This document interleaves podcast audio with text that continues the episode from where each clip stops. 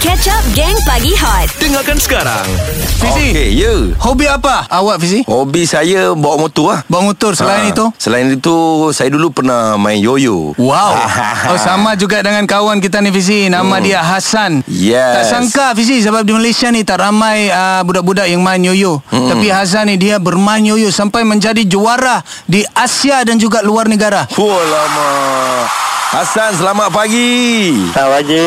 Oh inilah juara yoyo kita ni Ya. Macam mana tiba-tiba boleh bermain yoyo ni Kena- Kenapa tak main gasing ke Congkak ke ha. Main yoyo sebab tengok cerita kartun yoyo masa sekolah menengah dulu. Kata apa tu nama tu Awal dia superhero. ha. Umur Hmm. berapa bermula main yoyo Hasan? Ah, 16 tahun. 16 tahun nama yoyo Oh, sekarang dah umur berapa? 33. Masih bermain yoyo ha? Ah, masih. Sampai jadi juara Oh Ah, yelah. Okey, apa mak dengan ayah cakap tentang uh, awak bermain yoyo ni? Oh, masa mula-mula main tu dia rasa macam benda ni membazir lah. Mhm. Ah, sebab yoyo tu mahal kan. So, zaman-zaman dulu kalau nak main yoyo, brand-brand tak banyak. And then, Mhm. dia punya design pun mahal-mahal. Starting macam ada kalau yoyo pro tu dalam 3-400 ringgit lah. Oh, 3-400 Aku beli yang RM15 pun rasa mahal Betul lah sebab masa saya kecil-kecil dulu kita punya yoyo dibuat daripada kayu tau. Oh, ya ke? Betul Fizi. Kat Malaysia daripada plastik yang ada lampu. Ha. Ah, sama dengan gasing lah dulu.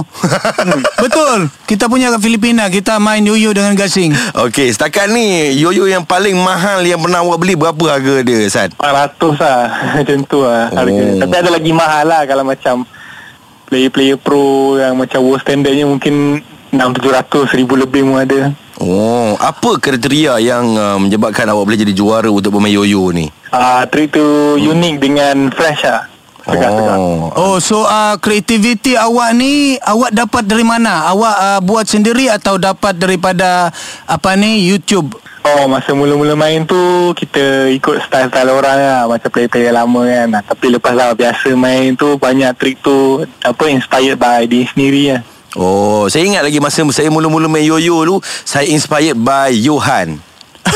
Ah, Dia paling legend lah ha, yelah kita boleh buat yang triangle tu.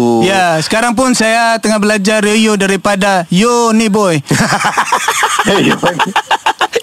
Okey lah Asal apa yang awak nak katakan Kepada adik-adik kita Yang mungkin minat Untuk bermain yo-yo Ha. Ah, okay, kepada mereka yang baru nak belajar main yoyo ke apa nak start yoyo ni as a hobi ah, main je buat je yang terbaik okay, mana tahu boleh pergi lebih jauh ke so yang paling penting benda ni dia kena have fun je tu je ah, jangan nak stress-stress sangat nak apa nak join kontes ke apa so memang hobi yoyo ni sebenarnya untuk dia bagi kita rasa relax senang uh-huh. happy tu je Ah, ah. Kau dengar tu Mak Dia Betul. kena relax Tenang Have fun Jangan yo-yo all Gang Pagi Hot Isnin hingga Jumaat Jam 6 hingga 10 pagi Bersama Mark Adam Fizi dan Rina Diana Hot FM Lebih hangat daripada biasa